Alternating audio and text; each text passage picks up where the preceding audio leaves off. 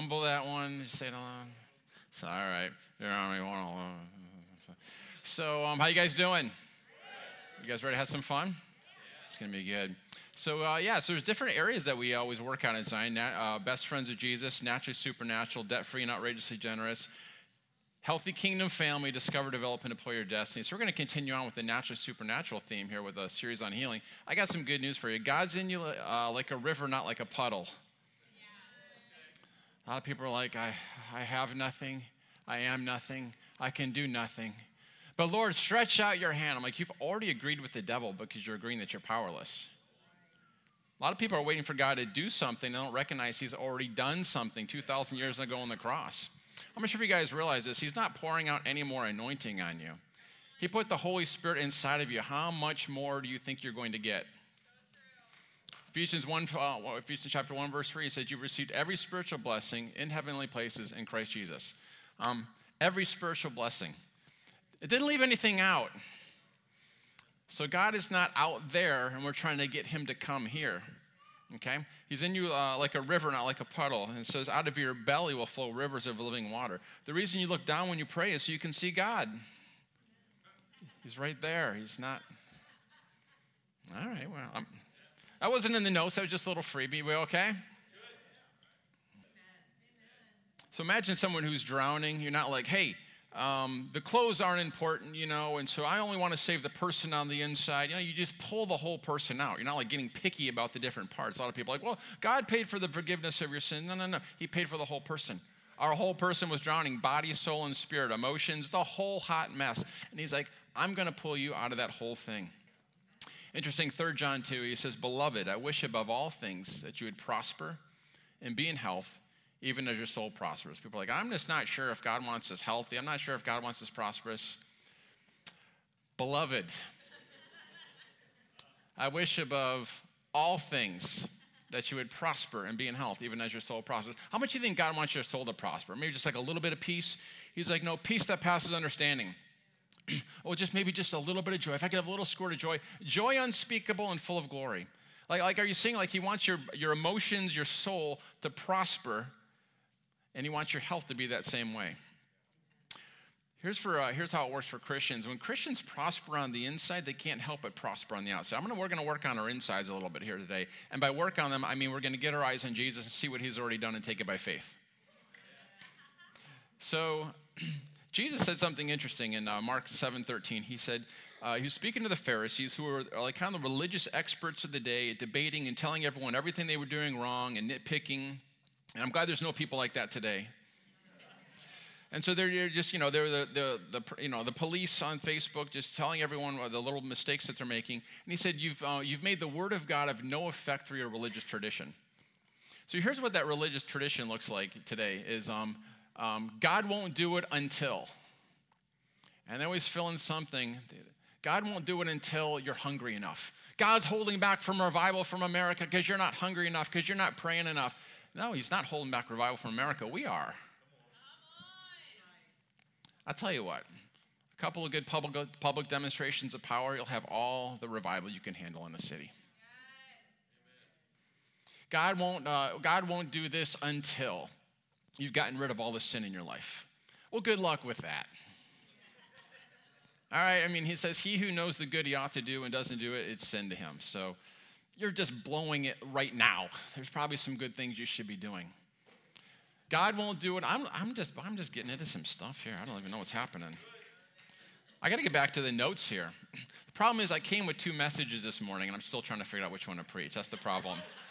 I always hate it when I get home. My wife's like, nice messages. I'm like, oh, I did it again, didn't I? I'm supposed to only give them one message. When Christians, when they prosper on the inside, they can't help but prosper on the outside. So I remember back in 2011, I did something crazy. I did an 18 part series on finances. Anyone remember that? 18 part series, which I soon found out was the uh, most offensive thing a pastor named Jim Baker could do. It's really, so, so September through March, we taught on finances. I didn't even teach on a lot of the things I teach on now about starting businesses and investing and stewarding money and all those type of things. Just simply getting the heart conditions right. Are you guys ready for this? We had about 25% of our church got completely out of debt within 12 months, many of them including paying off their houses. How on earth does that happen? Because they begin to prosper on the inside. They begin to see what Jesus had already paid for, come into alignment with that, and it begins to affect your outside. You see this with the lottery winners. What happened is they, uh, their external circumstances got bigger, bigger than their internal circumstances. And what happens oftentimes is the lottery winners lose it all. Why? Because their external circumstances will eventually shrink down to their internal reality. See, for the kingdom, it always starts on the inside. Jesus said this He said, The kingdom of God was, is within you, which means all of kingdom issues are heart issues. How we doing? All right, so we've seen that over and over. We have a ministry here called Sozo. You're like, what a weird name. Well, it's actually from the New Testament. The New Testament was written in Greek. The word sozo gets translated saved, healed, delivered, prospered, and protected. And so the uh, our Sozo ministry just helps people kind of get free from lies. You know what happens when they get free on the inside? Oftentimes they get healed on the outside without anybody praying for the outside. We've had, I remember there was a lady that uh, came in that we, that we heard about. I wasn't there for this one, um, but one of our staff members was. She came in and she had a giant tumor on her back. And as she began to get freed up from some uh, of the pain of things that had been caused her, as she got freed up on the inside and began to forgive, the tumor dissolved off her back without anybody praying for her. What happened? As she began to prosper on the inside, she prospered on the outside. Anyone guess what we're going to try to do today? We're going to prosper on the inside so that your healing can manifest. How are we doing? All right, let's start with this confession. Healing is not my idea, healing is God's idea. I'm not trying to convince him, he's trying to convince me. All right, Hebrews chapter 2, verse 14. You guys ready for this? All right, Hebrews. The key to Hebrews is better. Jesus is better. That'd be a good name for the book of Hebrews. The Jesus, I think my friend Bill Vanderbush is actually doing a thing called Jesus is better. Maybe that's where I got that idea from. Jesus is better. Better than what? He's better than the angels. For which of the angels did the Father ever say, "Come and sit next to me"? You, you put, I've made the earth your enemies your footstool. Uh, which of the, you know, he's better than Moses, better than the law, better covenant, better, better, better. And so uh, let's look at part of that here in Hebrews chapter two. Since therefore the children, that's you and I, share in flesh and blood. That means you're human beings. Okay. Um, he himself, the Lord Jesus, partook of the same things that through death he might destroy or render powerless the one who has the power of death, that is the devil, and deliver all those who through fear of death were subject to lifelong slavery. For surely it is not angels that he helps, but he helps the offspring of Abraham. In other words, Jesus did not become an angel to save angels, he became a human to save humans. He became one of us, okay? Therefore, uh, verse 17, therefore, Jesus had to be made like his brothers in every respect. Why did he have to become a human, just like you and me? So that he might become a merciful and faithful high priest in the service of God. That probably does, that phrase doesn't mean a whole lot to us, but it will by the time we're done with this. To make propitiation for the sins of people. How many of you guys have used the word propitiation in the past 24 hours? Anyone use that? And I just just kind of rolls off your tongue, right? You're just kind of going down the street, and you don't hear a lot of rap songs using propitiation. But um, anyway, I don't know what this had to do. I guess this is the record scratching. Back in my DJ uh, days, Lord help us. Propitiation was a, was a Jewish sacrificial term, which means that all of God's wrath was taken out on the sacrifice, so there's no, nothing left for you, so now you are unpunishable.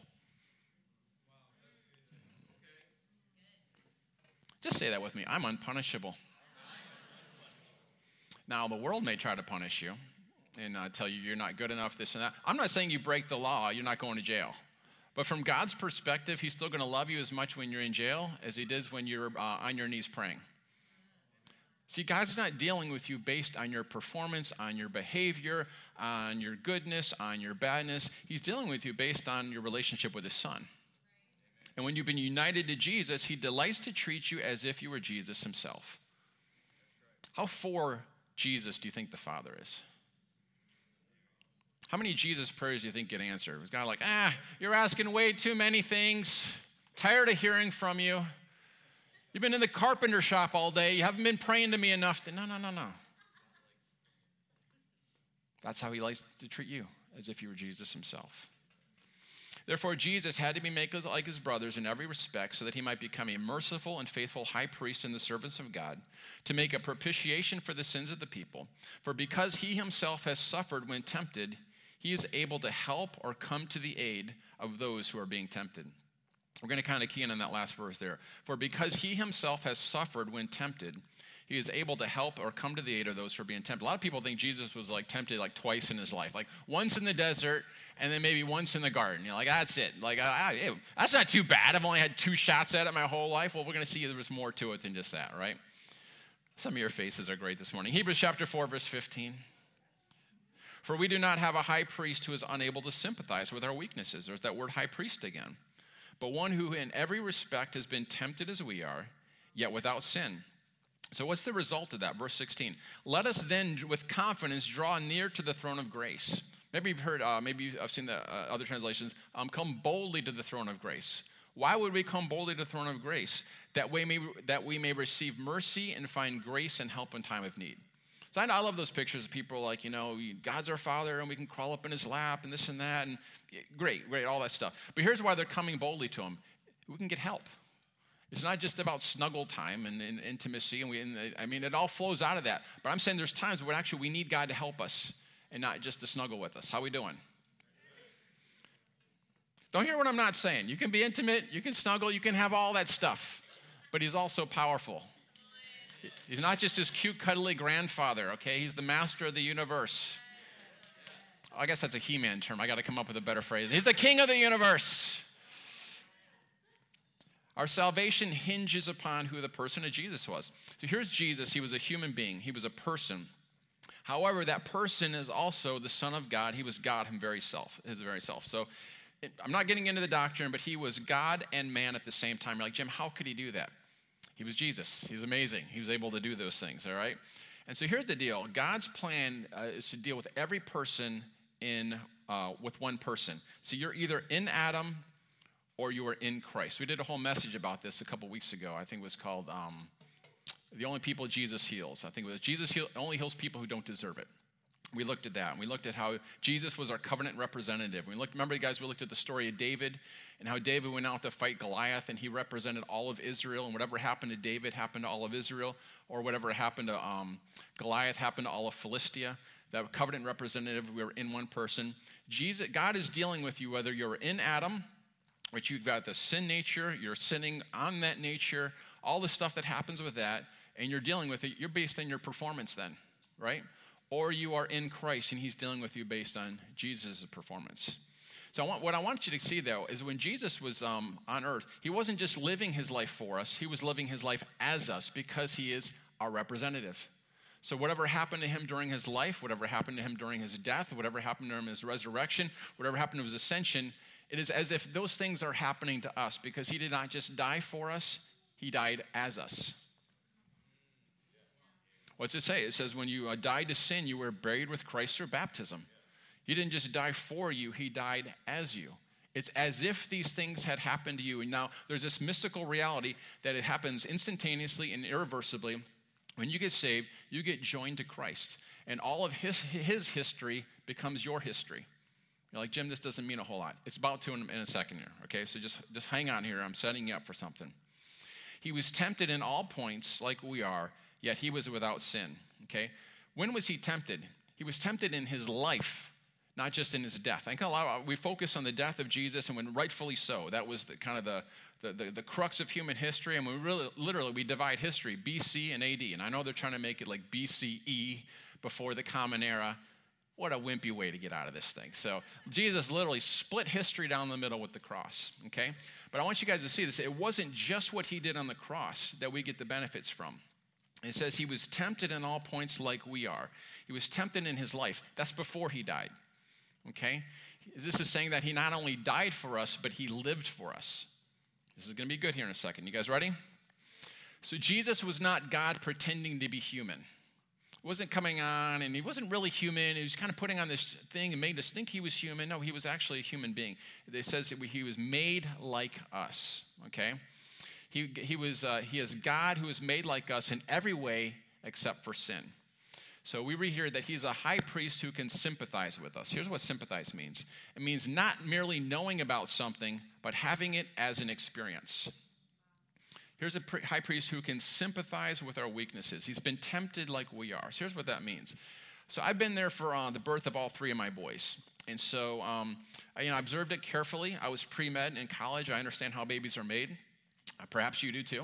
and so maybe you're privy to that information. And uh, I understand the anatomy, the physiology behind these things. And so, um, you know, I'm the father of my children. I know how babies are made. If someone says, Jim, do you know what it's like to have a baby? I said, Of course I do. I've read it in a science book. You know, I've observed this thing happening. And um, how many of you guys know that's not the same as knowing what it's like to have a baby because you've observed it or read about it? All right? My wife Mary, she has a whole different uh, level of experience with the birthing of children than I do, right? She didn't read about it in a science book or just observe it. She experienced it up close and personal. If someone were to say, Mary, you don't know what it's like to have a baby, she would say, Oh, yes, I do. Like, right? So, not because she read it or watched it. Listen, God, guys, God knows everything, not because he read it in the infinite science knowledge of humanity book, not because he's been observing human history. He knows what tears are like because he's felt the sting of tears in his eyes. He knows what grief is like because he's had uh, friends stab him in the back and twist the knife and betray him, okay? So let's break it down to where we live. You guys ready for this? Jesus was born in a third world country in a stable. Now, if you were to look at the Christmas cards, you would think it's almost desirable to be born in a stable. Doesn't it just look so wonderful? It's so warm and cozy. That hay, this looks so fluffy. Ever laid on hay? It's like, you know. So it's, uh, uh, you know, it, it, looks warm and snuggy. If you're a farmer, a stable is where you put straw-free animals, where they went and ate, and all the fluids and all the mess that went with that whole thing. The closest thing today we could say is Jesus was born in a truck stop. Okay, remember he was born, there was no room in the inn. Oh, there was these hotels, and he's, he's out here in this little parking lot. Ooh, it's so cute in the manger and the glow and all this stuff. Well, let's look at what it was like. So here's what the inn was like. So imagine uh, these back walls are all little cave openings, okay? Those were the rooms in the inn. They went in the hole, no private door. They, uh, you know, they put their bedding down and slept for the night. And so out in the, uh, the, the, manger, the, the, the, stable area, was where the um, drivers parked their camels and the camels were eating and doing all their fluids and all that stuff. Have you guys, have you ever been around a camel? Those are like the orneriest animals that God has ever made. I mean, those are the stinkiest, most stubborn, disgusting animals. And when God became flesh, he was born in a parking lot of a sleazy motel surrounded by foul mouthed truckers and camels and mules. Are you guys seeing what that is like in a third world country? Have you ever gone to the bathroom in a third world country? Okay? That, that's, okay, that's in the 21st century. First century, back then, third world country, truck stop. How we doing? Jesus grew up under the stigma of being born on a wedlock, and so that stigma is much stronger in the first century Jewish family than it is today. When he was two years old, Jesus was ripped out of his crib, rushed away, being pursued by the leader of a country, King Herod, trying to kill him. He just barely snuck across the border to Egypt. I want you to think about how traumatic it is for a child to live as a refugee from people trying to kill him. Where these stories of Nazi Germany and Somalia and these other oppressive regimes and uh, war torn countries, villages being wiped out. Jesus was the survivor of one of the most oppressive regimes the earth has ever seen. Jesus says, Listen, you fled from Hitler. I know what it's like to f- uh, flee from Herod. And not only did I, do, did I experience these things, I've overcome them, and now I can give you that same strength. Jesus was raised in Nazareth. I'm not sure what you guys think Nazareth is like. It was a dump. All right? What did Nathaniel say? Can anything good come out of Nazareth?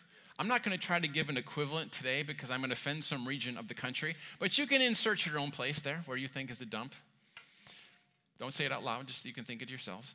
Um, there was a Roman garrison. When he said, Can anything good come out of Nazareth? He was echoing what everyone else was thinking.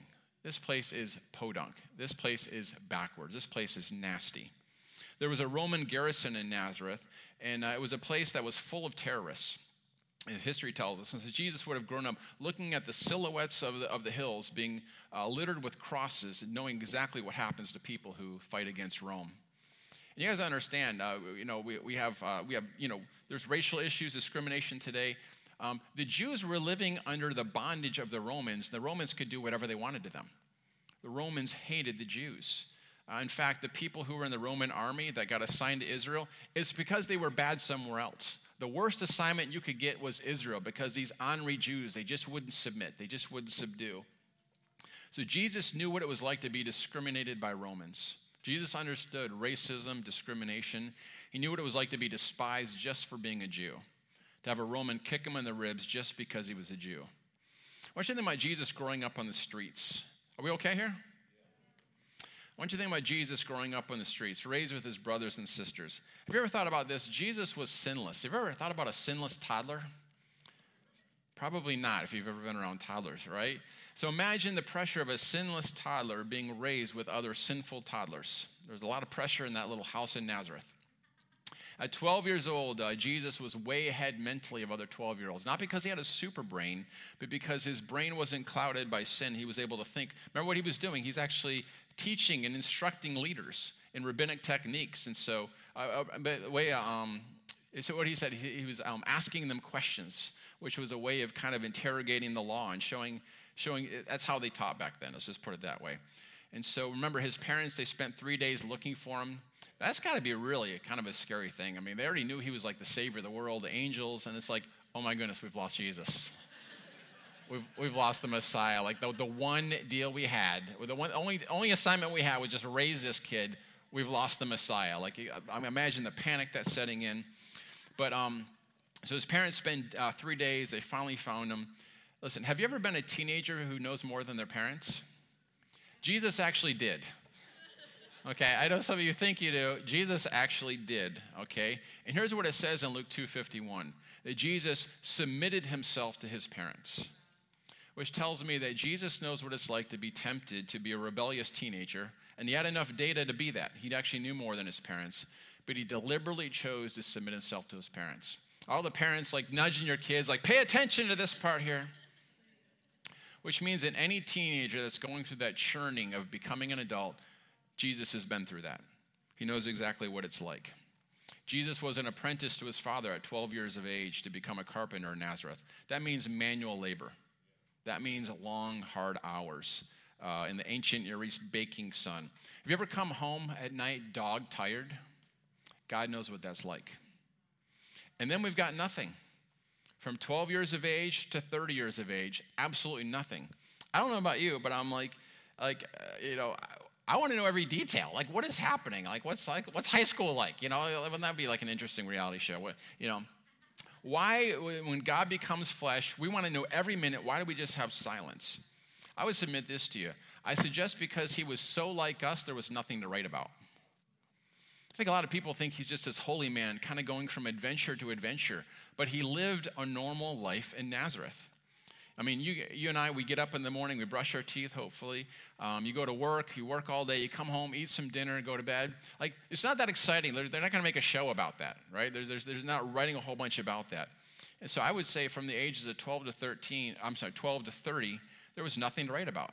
Jesus was so like us that he was, the, the, it would have been mundane to record it. And I say this that relates to exactly to where you and I are. When God became flesh, he's, uh, he's making doors. Maybe he made some Pinewood Derby cars in the carpentry shop. I don't know. He's installing kitchens, dealing with weird customers. All those things that, remember when he taught the Sermon on the Mount? He didn't just like poof, come up with this stuff, okay? He didn't just come up with it out of the blue. He learned it in those years growing up under the Father in Nazareth. It's illegal in the kingdom of God to preach what you haven't lived. Okay, so Jesus lived it. So let's begin to look at some of the Sermon on the Mount, what Jesus would have gone through. Like I said, Jesus lived in Nazareth where the Romans hated the Jews.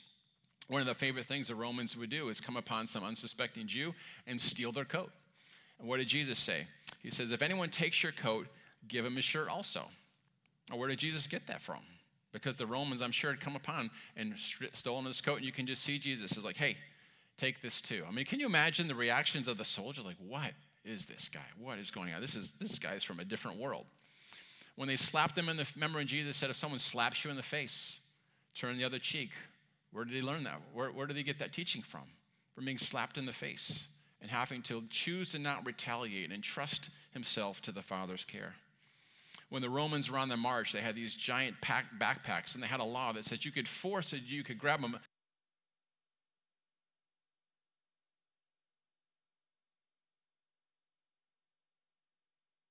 Test. How we doing? That was a pretty good transition. I'm just gonna have to say that one. It's almost we, like we practiced it. What's that? Oh, good job. Thank you. Thank you, sweetheart. I received that. So the, the, the, Romans had this practice that said if you're carrying this heavy backpack, you could go and uh, grab a muscular Jew and make him uh, carry it for you one mile. And Jesus says, hey, don't just carry it one mile, carry it the second mile.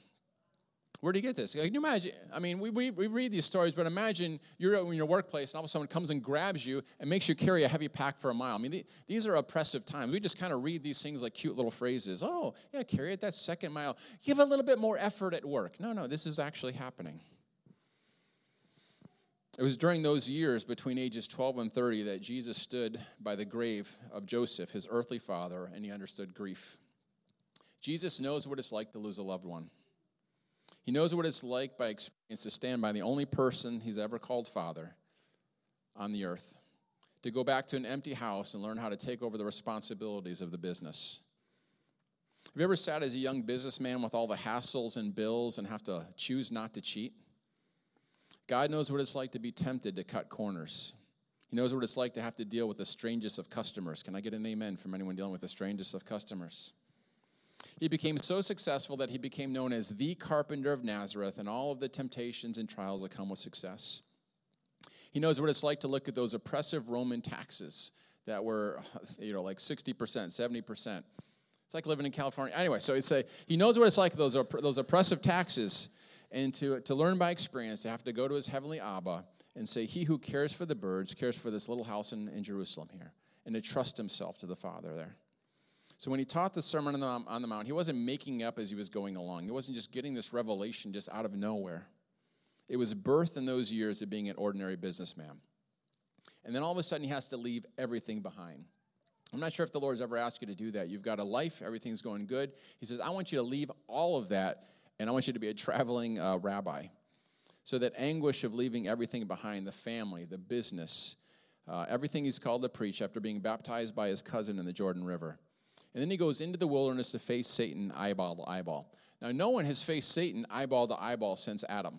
You know, he'd always sent his demons to do it, to do the tempting. But now Satan himself faces this man in the wilderness, and he tempts this man with everything that he tempted the first man with, but now he does it uh, to Jesus, but Jesus does it without sin. So Jesus trashes Satan in the wilderness. This is the decisive moment where Jesus bound the strong man. Remember that in uh, Luke chapter where you bind the strong man? And all the demons get out. Oh my goodness, there is a son of David. There is someone who's come who is more powerful. And they start freaking out. Remember, start, Jesus starts going into temples. They're like, Son of David, have mercy. You know, they're like freaking out. We know who you are. And then there was misunderstanding. Remember, his brothers didn't even believe in him. His mom didn't even understand. So remember when he went to Capernaum, they tried to get him committed.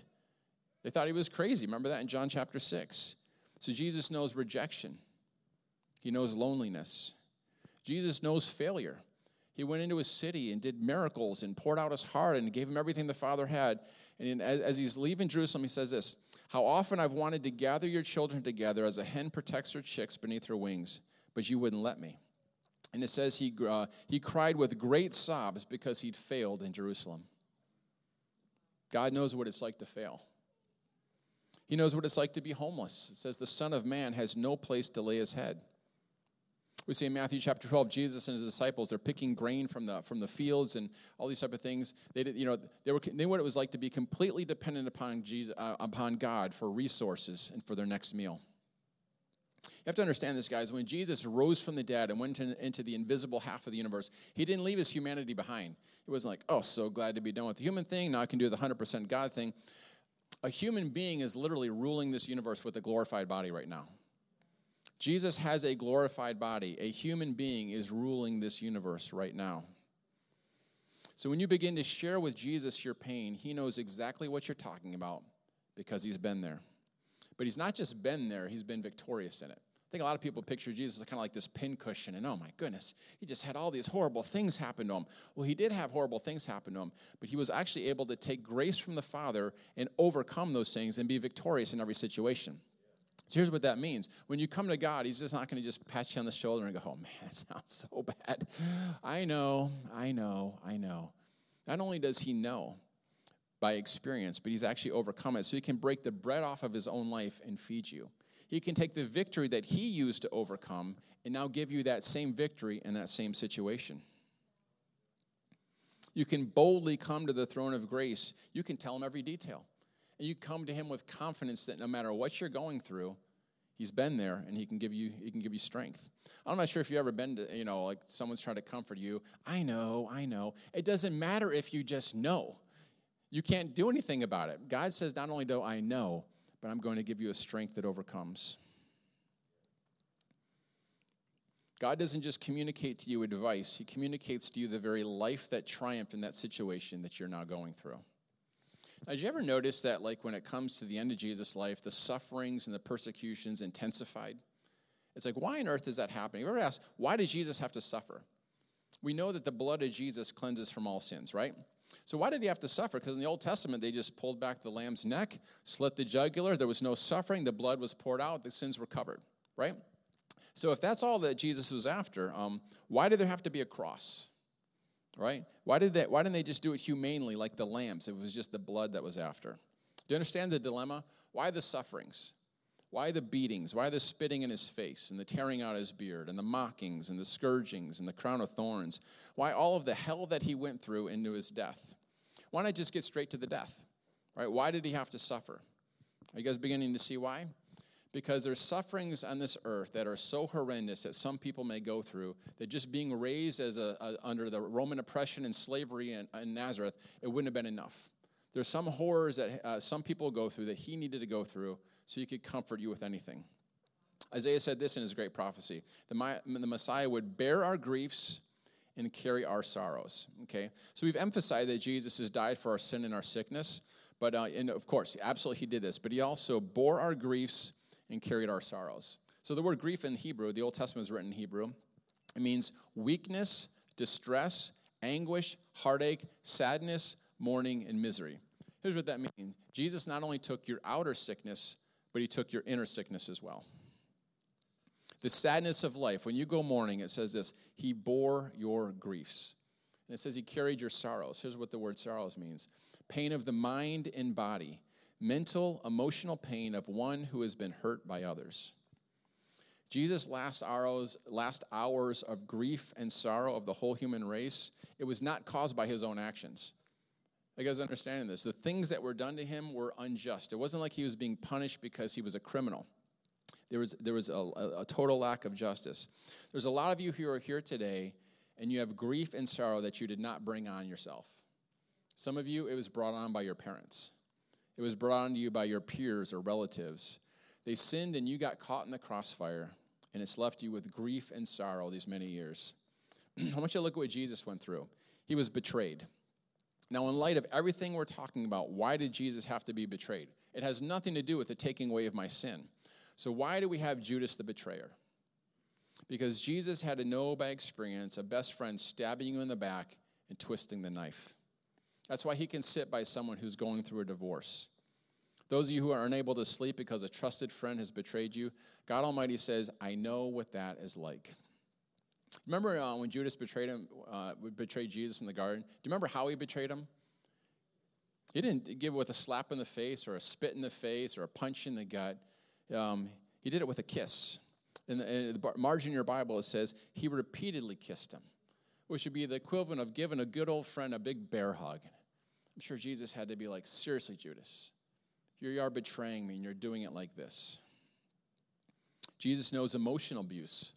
When Peter, his best friend, accompanied by John, maybe his very, very best friend, they're in the middle of the house of uh, Annas, the high priest, warming their hands in the fire. And uh, Jesus is up in the balcony within earshot. And Anna, Annas asks Jesus a legal question. He says this What do you teach? Okay? And Jesus responded with a legal response Ask those who heard me. In other words, he's calling for witnesses. You guys remember this? And it says, John slumped down and continued to warm his hands. And it says, Peter blasphemed and cursed and says, I don't even know what you're talking about. Blankety blank blank. You guys remember this? And you remember reading these words. And the Lord turned and looked upon Peter. Those two men down there were saying, Jesus, right now it's not convenient for us to know you. We don't want to be associated with you as our best friends. He has been there. Do you guys understand what I'm saying here? Jesus was denied justice. He was denied all human rights. He was humiliated, false accusations, physical abuse, verbal abuse with the mockings. I want you guys to say, understand this. Jesus understands sexual abuse. See, we've never seen a true picture of the crucifixion in the Western culture. Um, in crucifixion, what they actually did was they stripped their victims naked, and they were crucified naked in front of everybody. Any judge in Columbus will tell you that if someone is stripped against their will and put up on display to be publicly humiliated, that's sexual abuse. And there's some of you who are here today and you were sexually abused, and there's things that were done against your innocent body, and God Almighty knows what that is by experience. Not just because He's Almighty God, because He's experienced those horrors Himself. Remember the ladies of Jerusalem that came with narcotics and the end of a sponge, and they put it up to his lips. And it was a practice that they had just to help ease the ferocious pain a little bit during crucifixion. What did Jesus do? He refused it, right? Why? Because he had to experience that pain and grief and sorrow to the full. He experienced every ounce of it so he could give you everything that you would need in your moment of difficulty.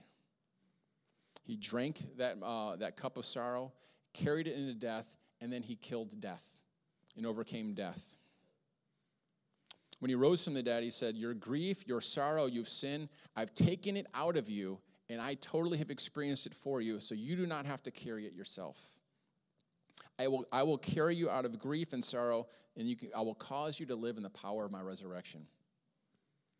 This is the answer to all of the abuse that was brought in your childhood. This is the answer that causes us to be able to lay down the betrayals and the divorces that have ripped our lives to shreds. As you realize that He took this pain, this abuse, that He took it, it doesn't belong to you anymore. I don't know how many people they, I, they, they're sick on the inside. You can tell it by the way they talk. This is my sickness, my betrayal, my unforgiveness, my this and that. And they take ownership on it. I got some good news for you. Jesus carried that so you don't have to carry it anymore. Listen, if you talk sick, if you think sick, if you act sick, and then you go to pray for a miracle and wonder why it doesn't work, it's because you haven't changed on the inside. You're identifying that sickness with you. If you have these betrayals, this abuse, and these become yours on the inside, you wonder why you can't get free, is because you've identified them as yours. But here's the good news is that Jesus has carried these things for you, so they don't belong to you anymore.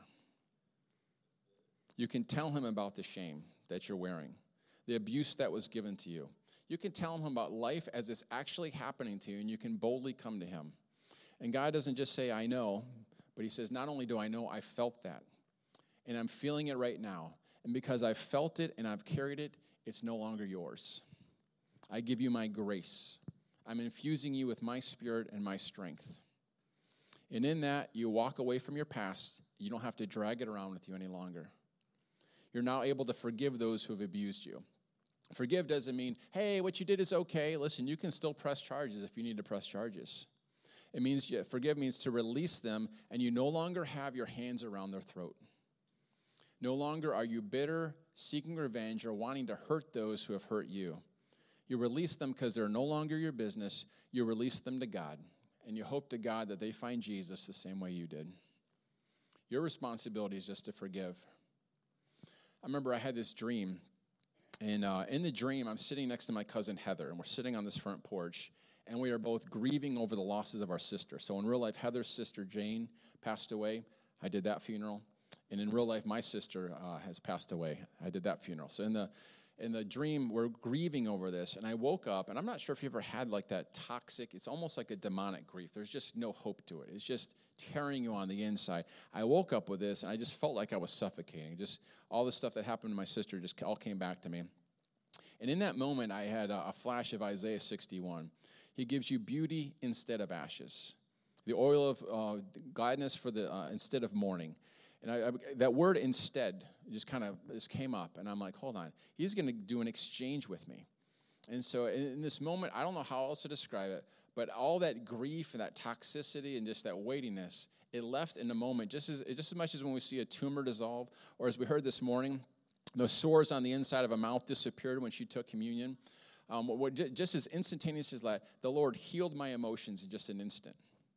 And so I just kind of began to uh, uh, investigate this a little more. Isaiah 61, verses 1 through 3. The Spirit of the Lord is upon me because he is in, this is Jesus. This is the fulfillment of what the Messiah would do. The Spirit of the Lord God is upon me because the Lord has anointed me to bring good news to the poor. Anyone know what good news to the poor is? You ain't got to be poor anymore. Not trying to teach on prosperity, but I want you to see God would no more rather have you in poverty than he would have you in adultery. He paid for you to come out of both. How did the curse of poverty come on the earth? Thorns and, uh, thorns and thistles and sweat of the brow. What did Jesus take on the cross? thorns and thistles on his brow, and he sweat and shed blood to break the curse of poverty. He has sent me to bind up the brokenhearted, to proclaim liberty to the captives, opening of the prison those who are bound. Interesting, you got a whole bunch of negative conditions with a solution. What's the solution to brokenhearted? He's going to bind it up. Captives, he's going to set them at liberty. Um, those who are bound, opening the prison doors. What was the solution to poverty? The good news. Well, Jim, is that that prosperity gospel? Well, there's no prosperity gospel, but the gospel of the kingdom includes prosperity.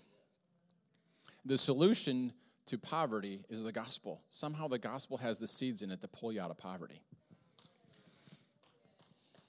We could go on on this, but it's all in the 18 part series. To proclaim the year of the favor of the Lord's and the day of the vengeance of our God, to comfort all who mourn. Interesting in Isaiah here, when Jesus quotes this in Luke 4, he says to proclaim the year of the Lord's favor, and then he shuts the books. Why? Because it's not the day of the vengeance of our God. We're in the last days, we're not in the last day. The last day is the great and terrible day of the Lord. It'll be great for you and me, it'll be terrible for those who don't know Jesus.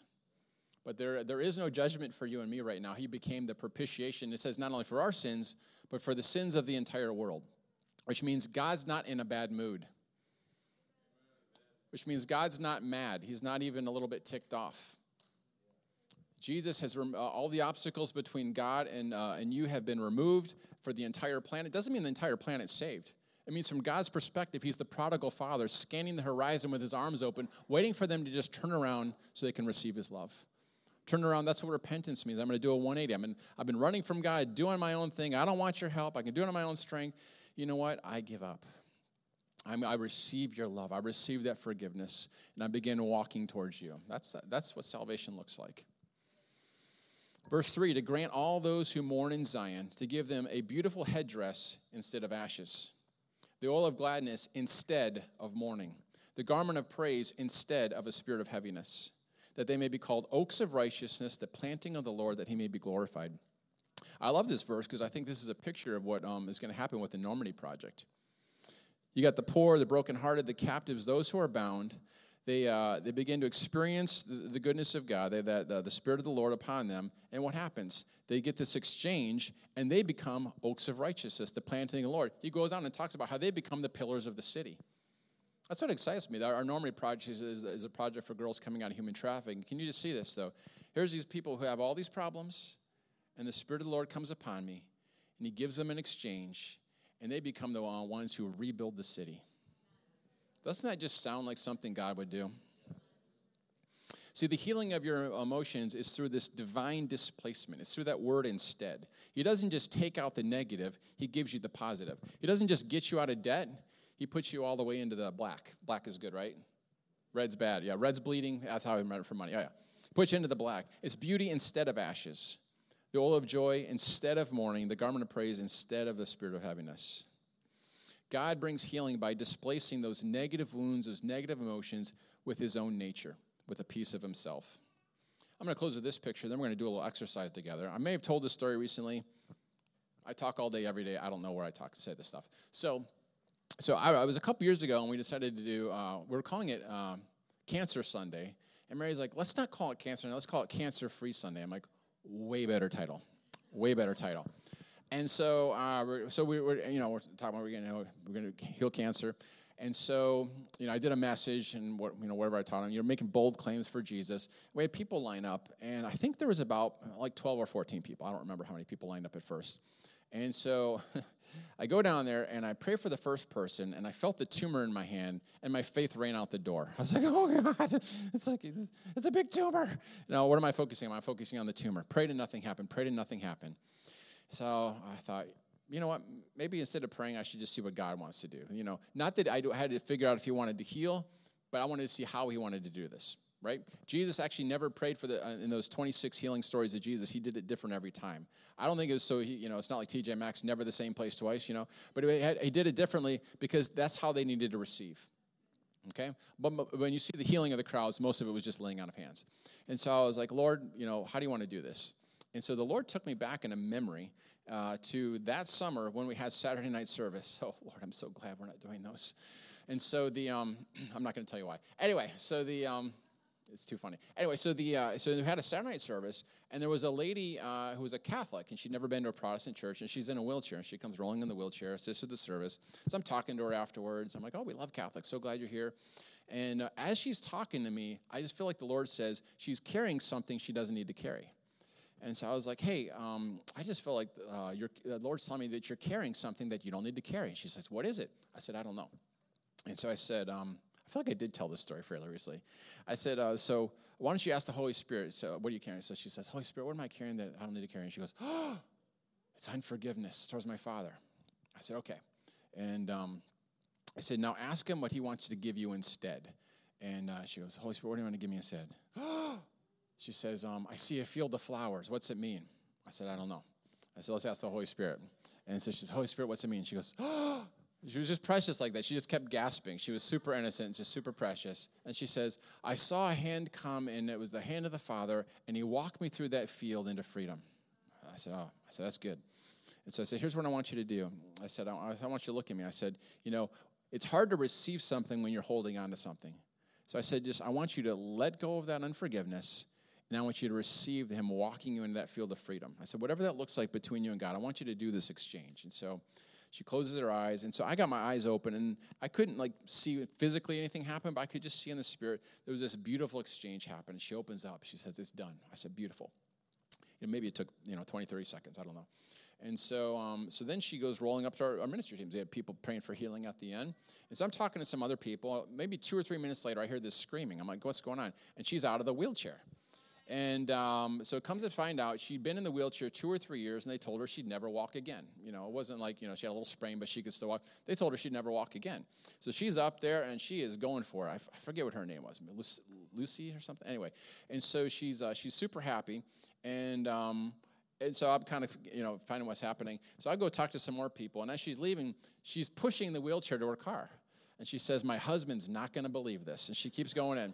That's awesome. Comes in in the wheelchair, leaves out with the wheelchair. Yeah. And so, um, so I'm, you know, cancer, cancer-free Sunday. That whole thing goes through my mind, and so I'm like, you know, Phineas and Ferb. I know what I'm going to do today. So I'm like, I'm like, okay, everybody, we're going to do this exchange exercise. And so we did the exchange, and then uh, then we went and prayed for the person. Tumor goes right down under the hand. The next person, I don't think they had cancer. They had something going on with their shoulder where it was like knife pain. You know, they could only get it halfway up, and it felt like knives were in their shoulder. Prayed, and boom, they're swinging it fully around. And I, nah, it seemed like about, I don't know, eight out of 10, you know, like people got instantaneous breakthroughs. Some people had a cancer you couldn't tell, but the ones who had tumors, like they were leaving, like, you know, either completely gone or leaving. And so every once in a while, the Lord will just remind me of that story. And so I had a whole different message plan that maybe I'll do next week. But I just felt like we need to do some exchanges here. And so, just real simple, I want you to see that the not, listen, I'm not trying to make light of anybody's pain. What I'm trying to do is shine light on what Jesus did. And since some of you have been carrying this stuff for a long time, it's actually become part of your identity. I'm a sexual abuse survivor. I'm a divorcee. I'm a this and that. And so um, God, God's giving you an opportunity right now to exchange your old identity for a new upgrade. To take some of those old hurts, you know, I'm that person who was done wrong and they did this. And I'm not trying to make light of that. What I'm trying to do is just shine light and say, you don't have to carry that anymore. It's, it's just as we've seen broken bones reset in an instant, we've seen people who were sexually abused get free from that emotional pain in an instant. And don't go back and rehearse it. Get your new identity. And so, um, you guys ready? All right, so let's just do this. I just ask the Holy Spirit, Holy Spirit, um, is there anything that I'm carrying that you don't want me to carry? And see if He tells you anything.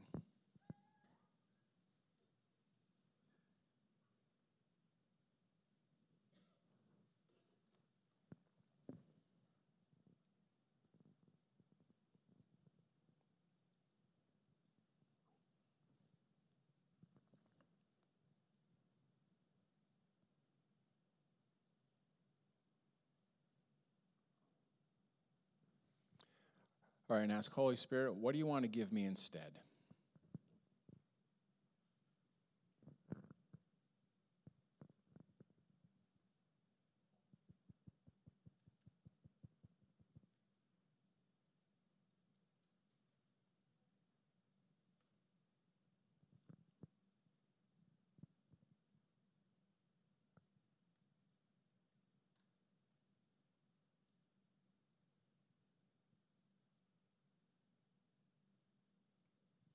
I want you guys to look at me for a second. Remember, when you're holding on to something, you can't receive it. So I want you to let go of that one thing that you're carrying that you're not supposed to carry. And I want you just to receive by faith the thing that He said He'd give you. He didn't tell it to you because He's, he's teasing, He wants to give it to you. So just in these next 30 seconds, just between you and the Lord, whatever that looks like, make that exchange.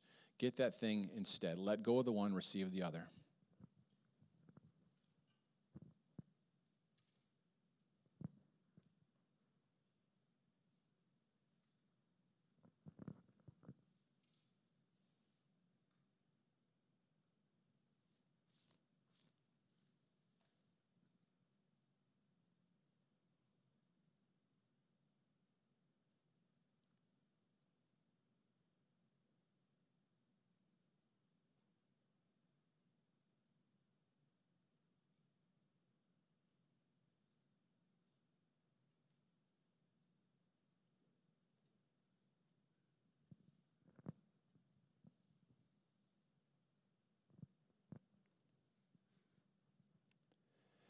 Lord, I just thank you that you are our great high priest and you sympathize with our weaknesses. You were tempted in every way, yet without sin.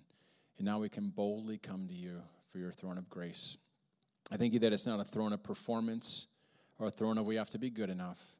We can just come and receive help in time of need. So, Lord, I just thank you for the exchanges that were made today. That people are being healed on the inside and that now they can prosper on the outside. Amen. Say this with me this healing belongs to me because of what Jesus